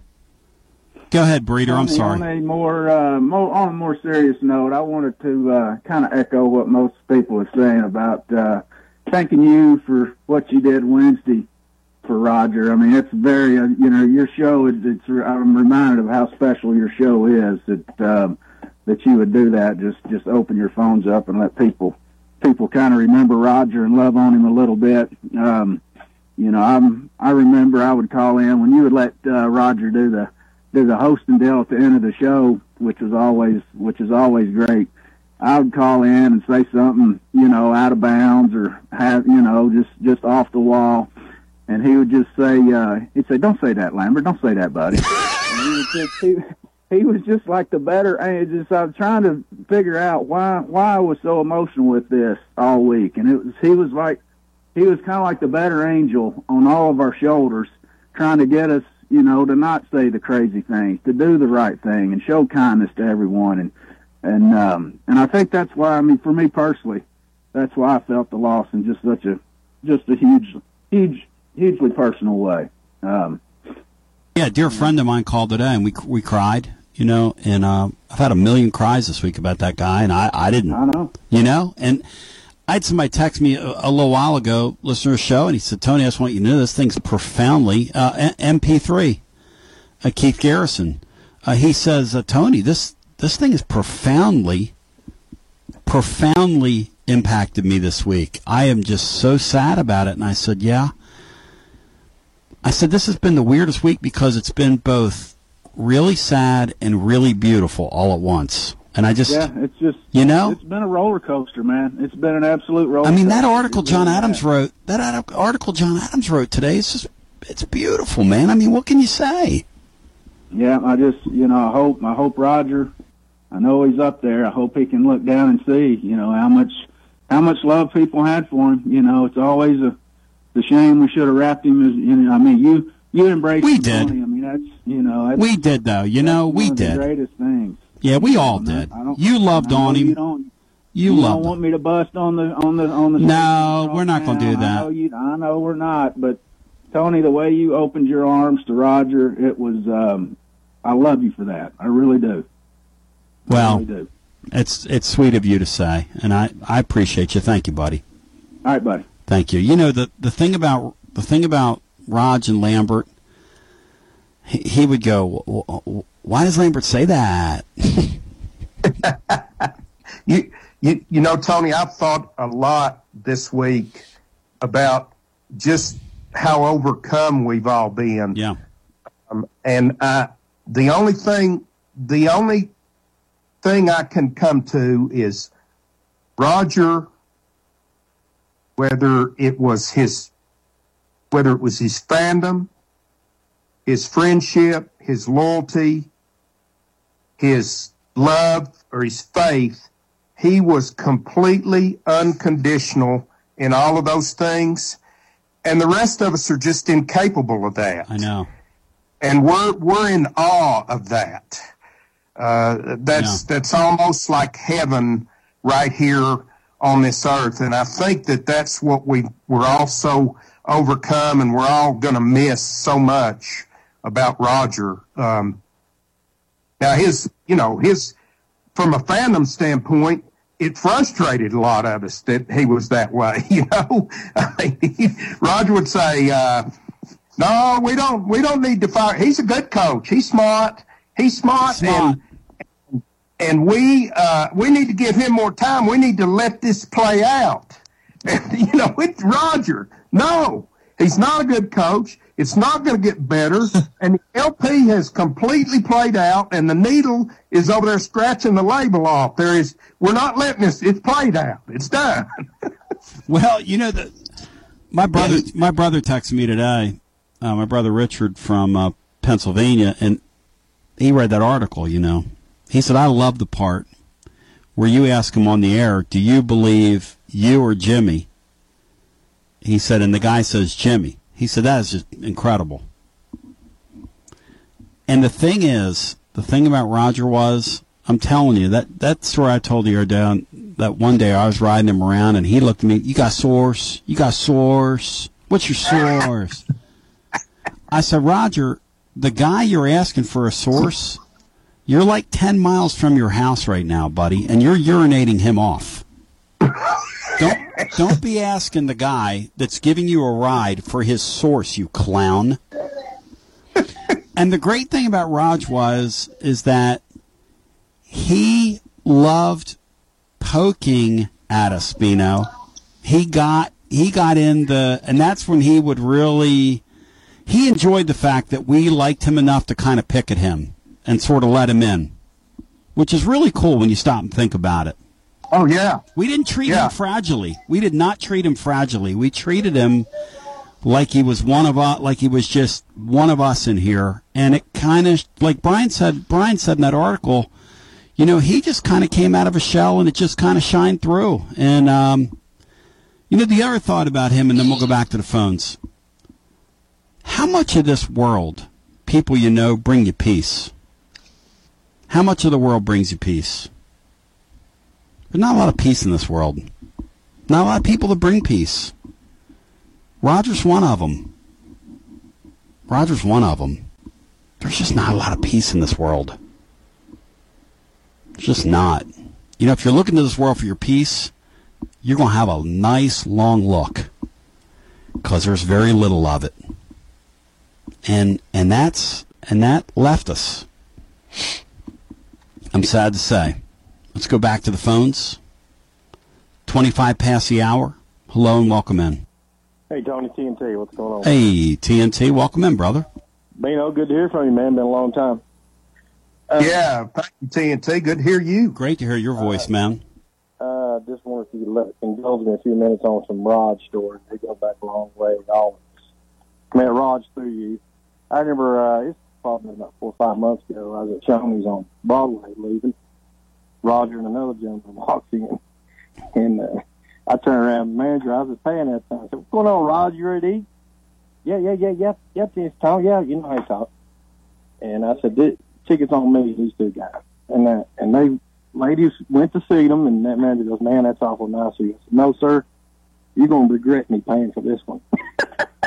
so when I come back in, I guess about a week or two later, he said, Dude, that guy had could put more food away than anybody had ever seen in my life. That was Roger, man. And he always had a smile. When I heard about this week, I messaged Bino on Twitter about it. And uh, when I think about it, man, I just smile. Because Roger always had a smile. Always. And, and Tony, you tormented that. You tried. You were like Perry Mason. You were like anybody, a lawyer. You tried your doggonest to get Rogers to say something negative about the University of Tennessee. Couldn't get him to or do their it. team. Couldn't. You could not No, I couldn't crack him. do it. Now I could aggravate him, but I couldn't crack him. No way. Only guy that he ever said anything negative about was Pruitt. That's how big of a loser Pruitt was, Bino. Really? I didn't know that. I Yep. He parted and with he Pruitt. didn't say anything about Pruitt until he was proven to be uh, break NCAA That's rules. right. He called in really, really. That's when he turned on Pruitt. He called in really, really upset, saying, "Why'd he lie? Why'd he lie?" And I said, "Roger, I don't know. I guess because he's a bammer." And you know that cut him hard. Oh, there's nobody that walks the. Fa- I, I don't know of anybody that has walked the face of this earth that loves UT sports more than Rod. Oh no. There ain't one. Oh no. Um, I appreciate you guys letting me take time and share that little memory about Raj. Uh, real quick on Yeah. Bryce Young, I you know I agree with Tony. I seen us beat that man like a stray dog, and he just kept coming back. I don't care about his size, but his ability and his heart, and he's a Bama quarterback. But I mean, I call him like I see him. That guy's going to be a winner in the NFL, my people. You know he's like five. They measured him, and he's barely five ten. Bino, is that a concern of yours, Bino? Yeah, his his size is is a concern for me. Uh, may, maybe not so much his height as just his weight. I agree with that. You know the thing Jalen Hurts has, who's a smaller guy, is he's got that ginormous trunk, and he's able to, I mean, squat close to 700 pounds, which is kind of crazy how strong he is. But That's the thing. Those other two Bama quarterbacks, Tua, who's just gotten that poor guy a lot better in the NFL. I never thought he would be, but the poor guy has just gotten so beat up. He needs to get out of it while he's healthy. He needs to count his blessings and count his money. Easy for me to say, but he needs to get out of that uh, Tony, before but- it's but too late. you- but how do you? I mean, out of those three QBs, and what I didn't watch Bama a lot, but what games I watched of Young, Oh, he's a great player. how can how can you make up that heart, man? I mean, the kid never. I mean, I'm giving him props. I Yep. watched the game we beat him this year. Yep. He never once laid down. Yep. Never once quit. And son, he took some hits from us, and he just kept coming. Uh, I just you Best know maybe- best performance in Neyland Stadium maybe that stadium's ever seen in a loss. He kept coming. Kept coming, Listen, man. Guys, Thank uh, you. What, Tony, what day is that on over at Apostolic? It's Is that- Sunday. It's Sunday night over on Pleasant Ridge. And what time's it begin, Brian? Did I say? Five. I think to uh, 6:30. five and then six thirty. Five to six thirty. Yeah, it's going to be a. I would say it's going to be a long line, and and this radio family and folks from all over the area are going to get there and show that family how how loved that guy was, and he was loved, man. He touched a lot of people. Well, guys, I'll see you Sunday. Hopefully, if Yes, sir. in the crowd. All right. God bless y'all. Hey, God bless Bino, you, good Tom. talking to you, man. See you.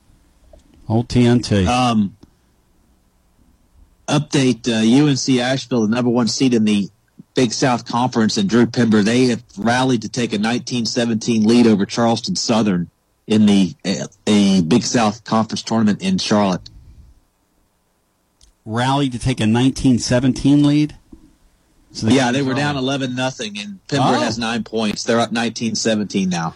You know, you uh you know, you got drug a lot for coming on here and talking about what a great outside shooter that kid was and what a tremendous offensive talent he was.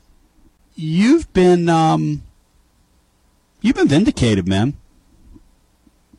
well, I, I don't know if he just found his level, Tony, or if he, or or if he's matured to the point. But uh, I mean, he does everything for them: block shots, rebounds, shoots inside, shoots outside. I know he probably couldn't do that in this league, but uh, he he just had a European style game that I, I thought after a couple of years might be pretty good. Didn't work out here, but I'm glad it's worked out for him elsewhere. Yet another one of these guys that's left that's flourished. There's a growing list of them. Back to the phones we go. Hello and welcome in to our next call on your Basilio show on Friday. Hello. Hello? Hi. Hey, it's Lisa from Raleigh. How are Aw, hey, how you doing, Lisa? Hey, Always Lisa. good to hear your voice. Hey, yeah, I've been trying to call in for days, but you guys have been swamped. That's with Bino. actually- That's I Bino's attraction. Yep. My heart is broken. I know.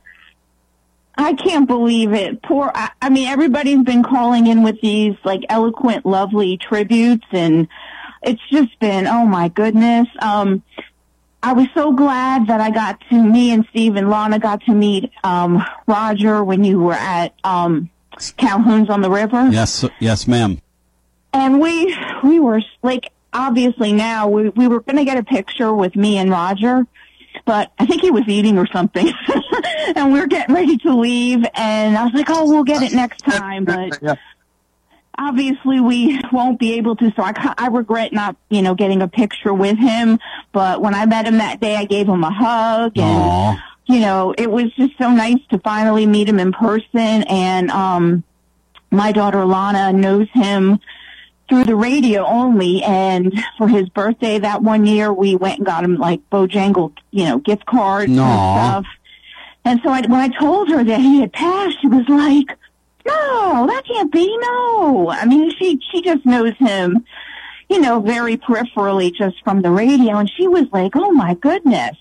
So, I mean, he, he just has had such a, you know, an effect on so many people. And, uh, the funniest thing was when I called in that one time and we were going, um, between, you know, with me versus the Heather thing. And that was just, I, I never laughed so much.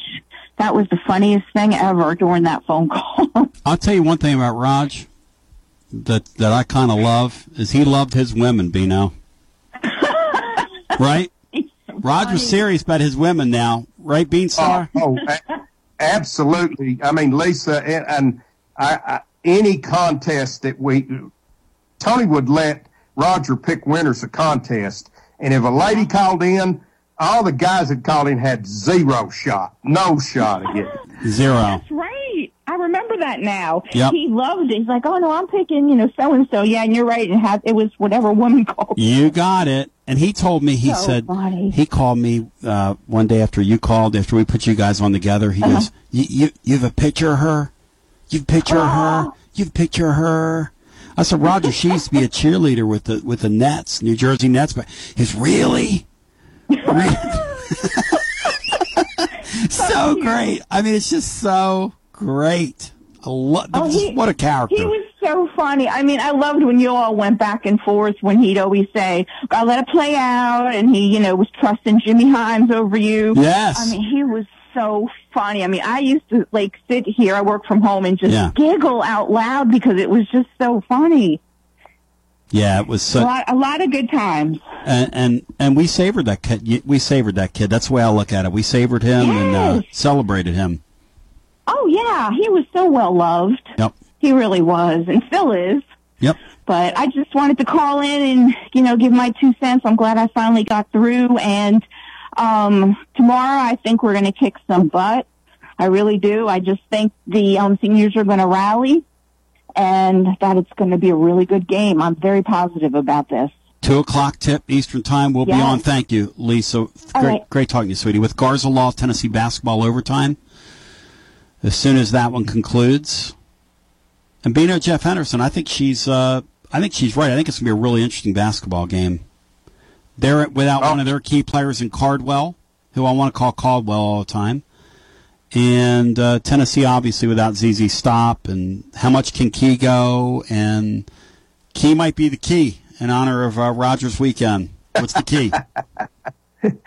Yeah, it'll be interesting to see which Auburn team shows up, Tony. But I, I have to believe that uh, that uh, Bruce is going to have them ready to play. They're the more desperate of the two teams. Both teams uh, have uh, coming off a game where they they've lost a player to injury.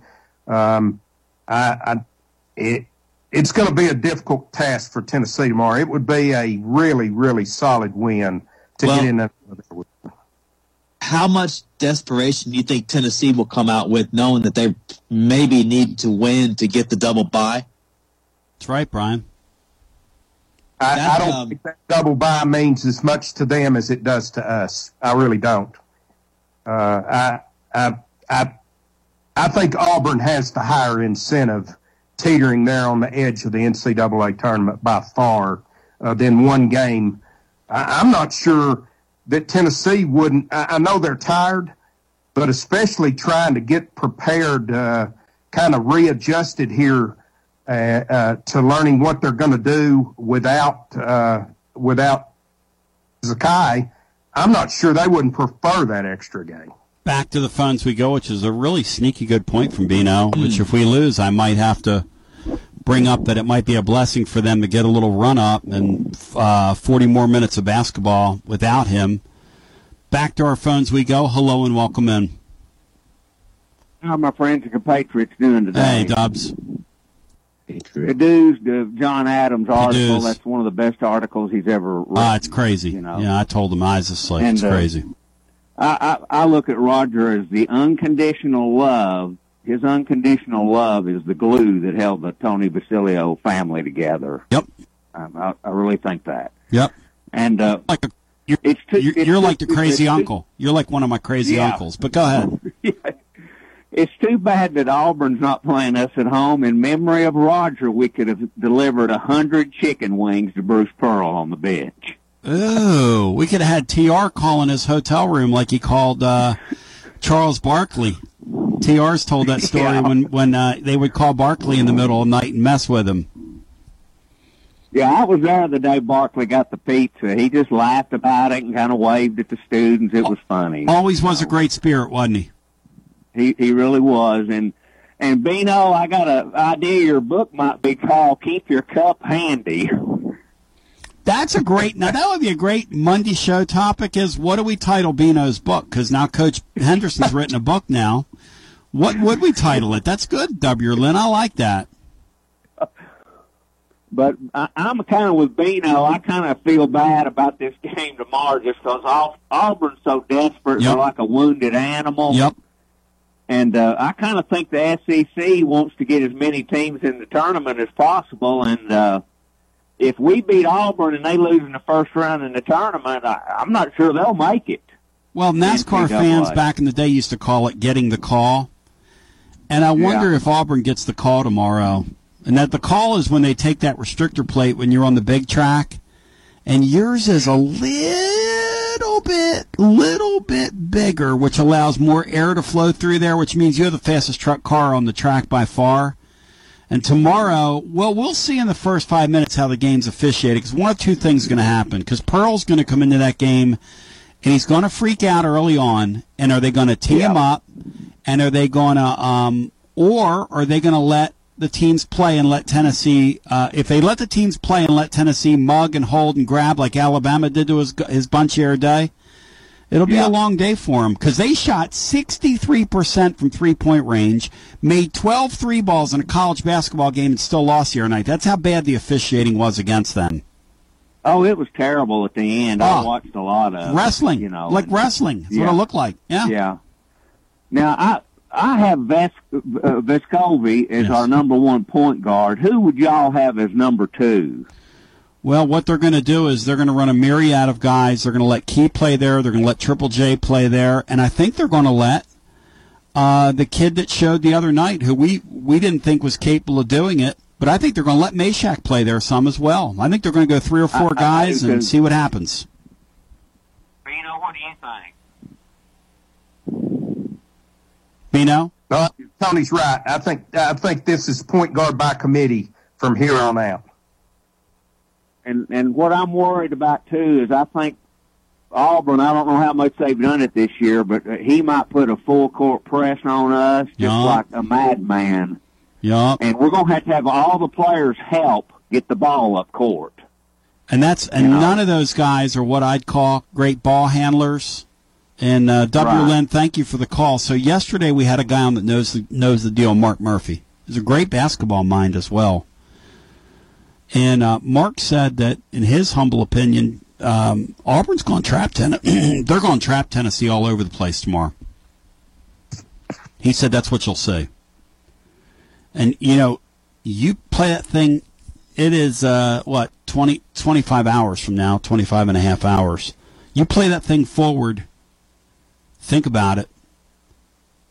They're probably going to, um, when you get right down to it, they create a few turnovers in that building, and it starts rolling downhill on you. You can forget about it. And it could turn out to be that kind of game. Because that state that if we start turning the ball over, Bino, in that environment without our point guard, and they're and they're trapping us all over the place, the- the advantage Tennessee's going to have is length and the ability to throw over those traps, unless they use the Flanigan kid in certain spots. And they have a few athletes they could they could throw out there if they wanted to uh, if they wanted to trap some. Yeah, Tony, I think your guest said, you know, kind of went against the, the straight press, but he did say you could see a lot of three quarter and half court traps. Yeah. Uh, and and he, he's right. You know, generally, Wendell Green and KD Johnson aren't are just aren't tall enough for a real good press. People just throw over the top of them. But uh, trapping's a different thing. So uh, yeah, Tennessee will have to really, really value the basketball and take care of it tomorrow. You know what? Conversely, it'd be it'd be kind of fun to see Tennessee do that with their length. It'd be fun to see Tennessee trap them a little bit. Amen. You know I, that? I agree. Now that you have the height advantage, Didn't they? I think they kind of did that with Arkansas somewhat. That's correct. When you have the A height advantage, Arkansas couldn't complete a pass. Could not complete a pass in the half court once Tennessee got all the big people in.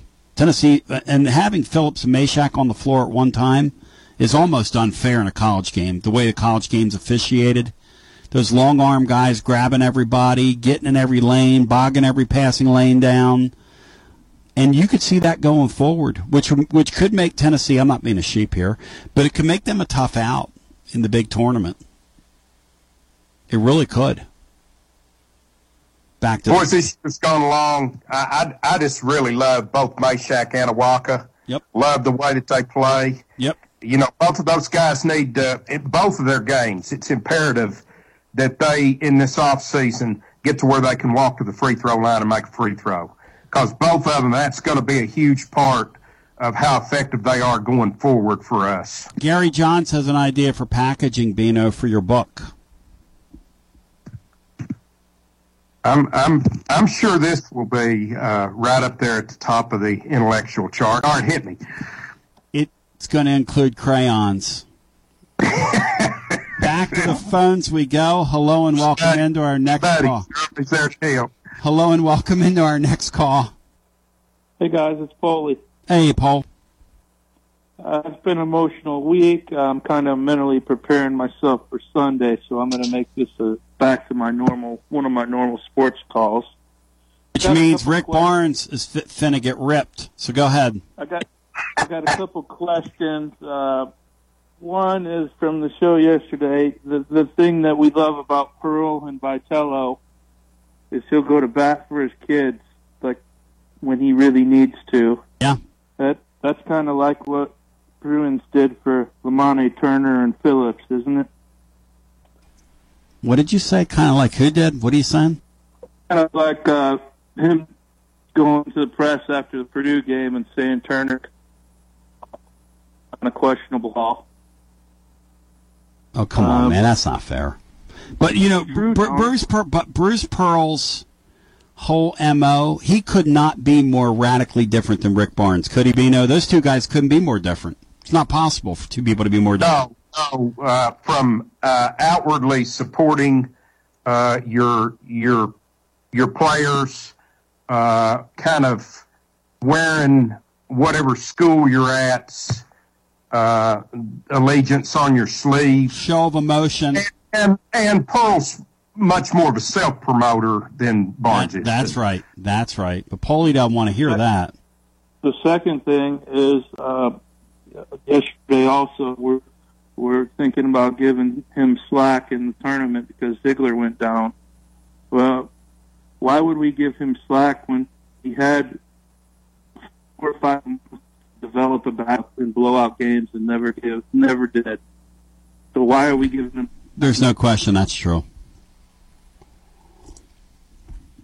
I just I, I Yeah. don't understand. And they had a misevaluation and a couple of misadditions. The the thing about the transfer portal is is that, and there's a great article I linked to at the bottom of the blog today at tclub.team in our link section.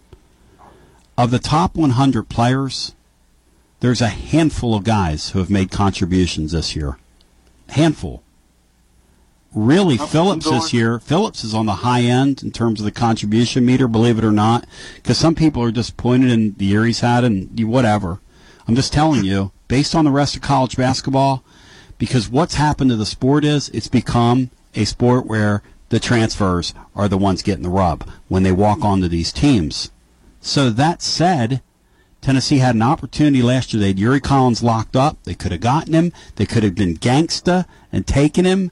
But behind the scenes, Barn was Bar- Rick Barnes was called by Travis Ford. This happened, and he acquiesced to the pressure and backed off. And that because that guy was signed, sealed, delivered. That guy was coming here, and if he would have come here, this would have been a national championship team. That's potentially. That's just I the think, truth. I think I think another thing also Yeah. is that the guy and yeah he he's he's had a great career and he he's stubborn like all coaches are. Yeah. But I think about a month and a half ago that he he's so prideful that he heard the he heard the stuff from from the public about BJ. I'm a th- I honestly think he was afraid to put him in and if he did have success, everyone would say, Oh hey, no, Barnes. I, I do. No, you listen. I love you, but you're obsessed with the guy, and you're out of here. Thanks for the call, Bino. This guy's obsessed. I mean, these people obsessed with Barnes. Do they realize what we could have as a basketball coach if we didn't have him? Yeah, I mean, I mean, Tony, you know, Barnes is not everyone's style. He's not. Again, he checks very few boxes for me, with Yeah. the exception of the major one, and that's he gets us to the tournament year in, year out. I'm a much Yes. bigger supporter of Bruce's style Right. and Bruce's persona than I am Rick Barnes. But this year, if you look at the two, uh, has Barnes underachieved from what this team probably should have been? Yes. Yes. Uh, especially in conference play. Yes. Uh, but not as much as Bruce has underachieved with that Auburn bunch. And I'm not going to stand for that gentleman referring to him as Rick Bruins. Would y'all please cut that out? This is Big Lou Maddox, and you're listening to the best radio in southern Middle Tennessee. WKOM 101.7 FM, Columbia. Hi, I'm Robert Rogers at Parks Motor Sales Buick GMC. And I'm Michael Parks Lawrence at Parks Motor Sales Buick GMC. Together, we're Mr. Bobby Parks' grandsons, and we run his dealership, and we are glad to be part of our local community. Being family owned and operated, we invest heavily in our community. We do things like sports teams, schools, bands, you name it. We try to help everybody we can. The reason why we do this is because we all love this community. So come do business with us, your neighbors, at Parks Motor Sales in Columbia, Tennessee, right off Nashville Highway, or at parksmotorsales.com. Hello, I'm Barbara Lincoln with Hollins Pharmacy. You may have heard our previous commercials about compression hosiery that we carry at Hollins Pharmacy. Well, we've recently expanded into a full line of knee braces, back, wrist, ankle, and other support wear. We will gladly help you get just the right fit for these items and, of course, special order items to ensure the proper fit. Come see us at Hollins Pharmacy, 1608 Hatcher Lane, or call us at 931 388 4233. 388 4233. American Standard Heating and Air Conditioning is built to a higher standard so you can focus on the problems in your life that actually matter, like the drywall that somehow isn't. American Standard Heating and Air Conditioning, built to a higher standard. Call Davis Heating and Cooling at 931 388 2090 for all your home comfort needs. Davis Heating and Cooling is your local American Standard dealer and proudly serves the Maury County area. Find Davis Heating and Cooling online and on Facebook or call today 388 2090. Hi, I'm Steve, the garbage man. A while back, I told you a story about Packer, our mascot, that Don found in the garbage truck after someone had thrown her out. Well, since then, I've been asked several times about Packer. Is she a dog or is she a cat? I guess I never thought to say, but she's a pit bull mix, and you can see a picture of her sitting in the driver's seat of Don's service truck on our website, garbagemaninc.com. Are you thinking about a new fence? Maybe you need a pole barn. Then you should give Sands Fence Company a call. That's 931 309 1644. Will Sands has built his business based on the principles of honesty, quality, and integrity. Sands Fence Company has been in business for over 20 years, providing the community with farm, residential, and commercial fencing, as well as pole barns and buildings. Call today for a free estimate. Sands Fence Company, 931 309 1644. 931 309 1644.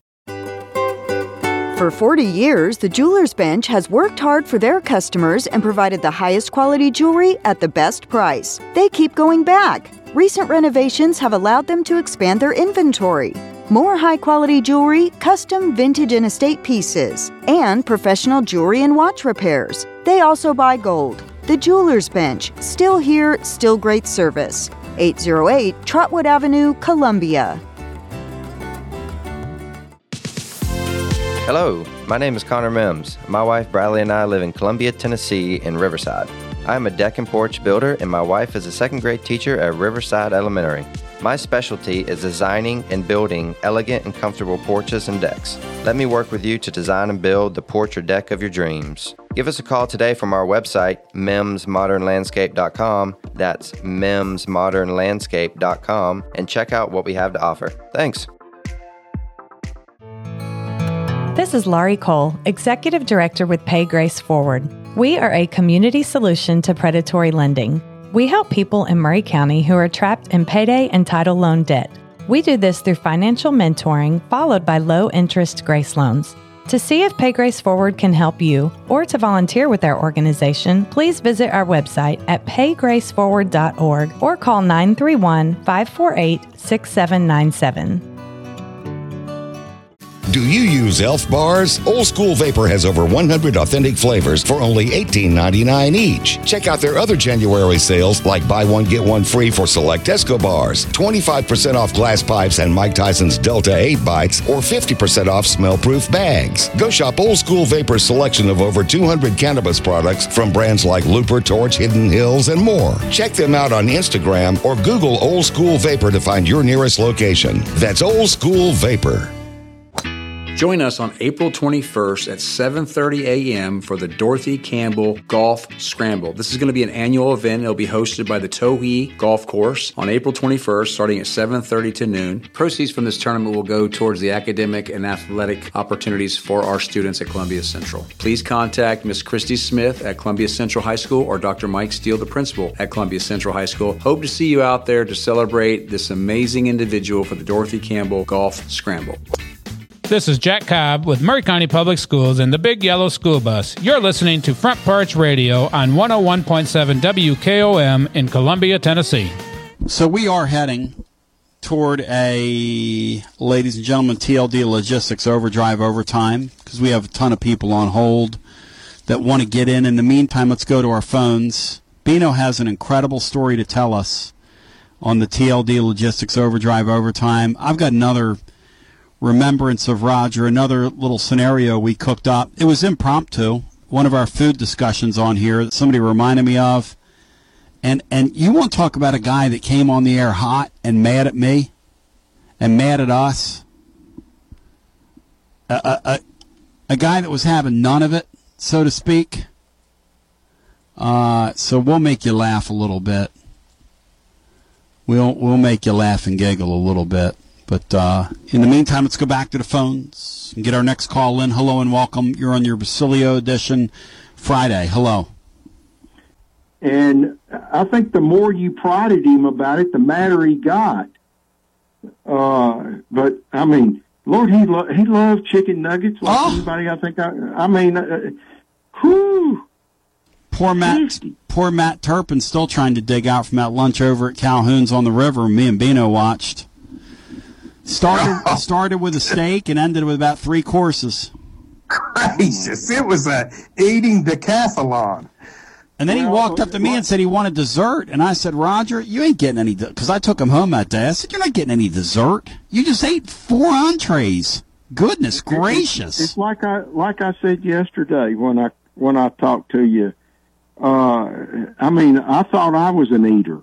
No, yes. Wow, I, uh, I wasn't even. I, I was in. I was in the in the Sandlot leagues compared to him. Yes, this guy Wow, was in the Kobayashi. This guy's uh in the uh, Joey Chestnut league, no Yeah, doubt. I mean, I, I'd have loved to. I'd have loved to seen him and Joey Chestnut go at it Yes. mano a mano with hot dogs. No doubt about it. Hey, Bino, I got a question for you.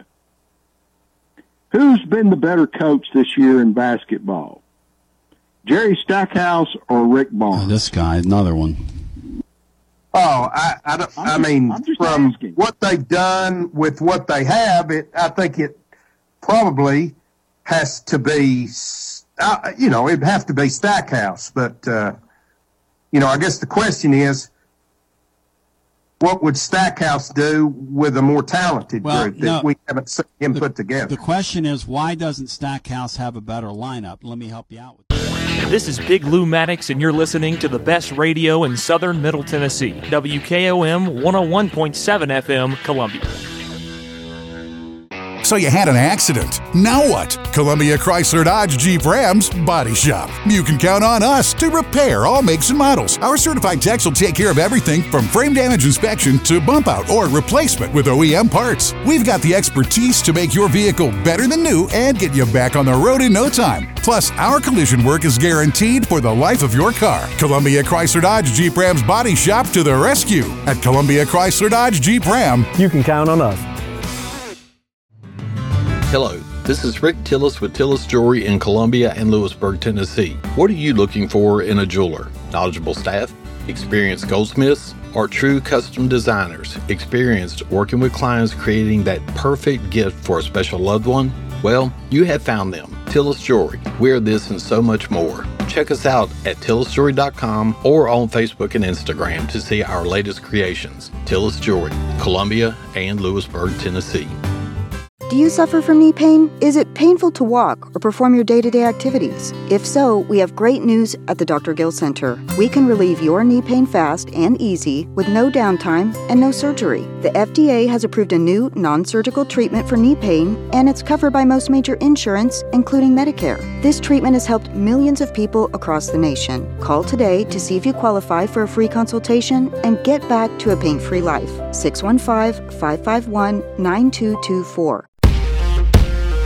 Brown's Body Shop has two locations to provide your vehicles with high quality body and frame repairs, the best paint jobs, and custom body fabrications. Brown's Body Shop has been successful for more than 50 years because of their highly trained personnel, competitive prices, superior customer care, and timely service. Don't put off body repairs or that custom paint job at Fenders. Go to Brown's Body Shop today, 1505 Nashville Highway in Columbia, to 129 Alpha Drive in Franklin.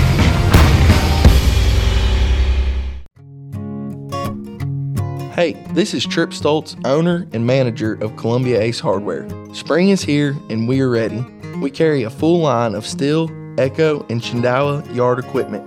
We also have a great selection of grass seed, fertilizer, and garden supplies. With the most knowledgeable sales staff in southern Middle Tennessee, come check us out at 112 East James Campbell Boulevard, Columbia, Tennessee. Ace is the place with the helpful hardware, folks. Looking for convenience? Try Quick Mart convenience stores, conveniently located all across Maury County, southern Middle Tennessee, and North Alabama. Whether stopping in on your way to work for coffee and a biscuit, taking a plate lunch to go, or grabbing something cold to drink after a long hot day at work, there's always one nearby. Quick Mart convenience stores, conveniently located all across southern Middle Tennessee and North Alabama. Proudly serving Shell gasoline.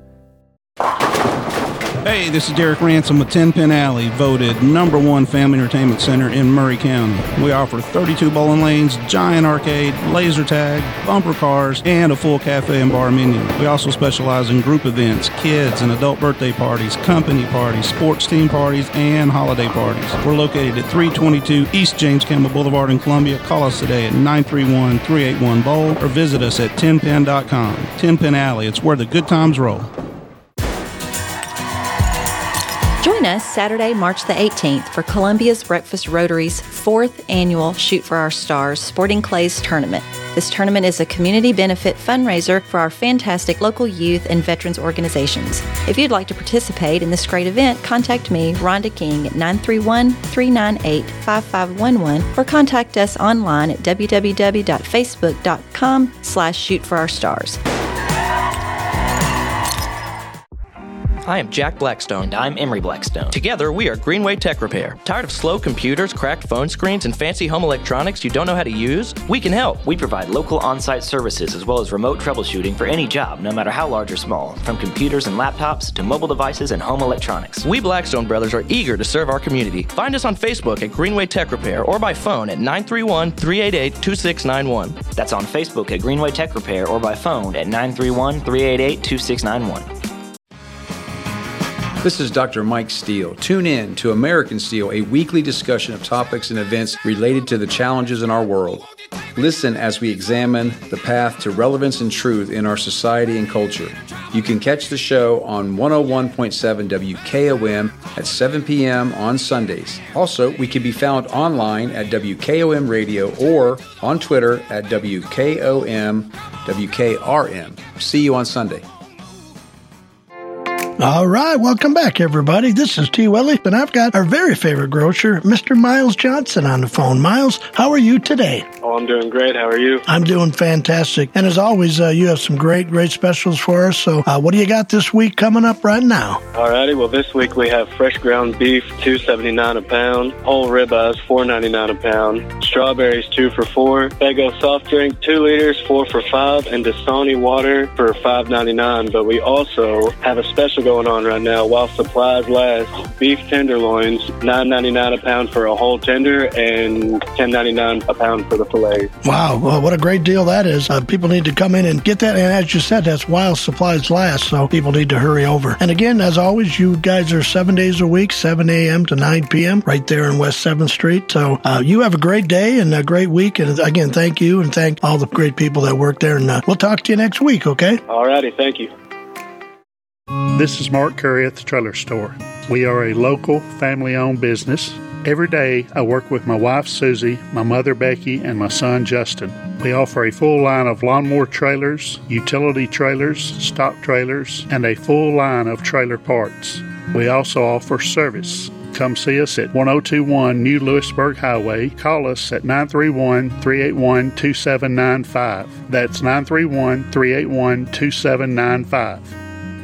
This is Jim Ross, and you are listening to Front Porch Radio, WKOM 101.7, located in Columbia, Tennessee.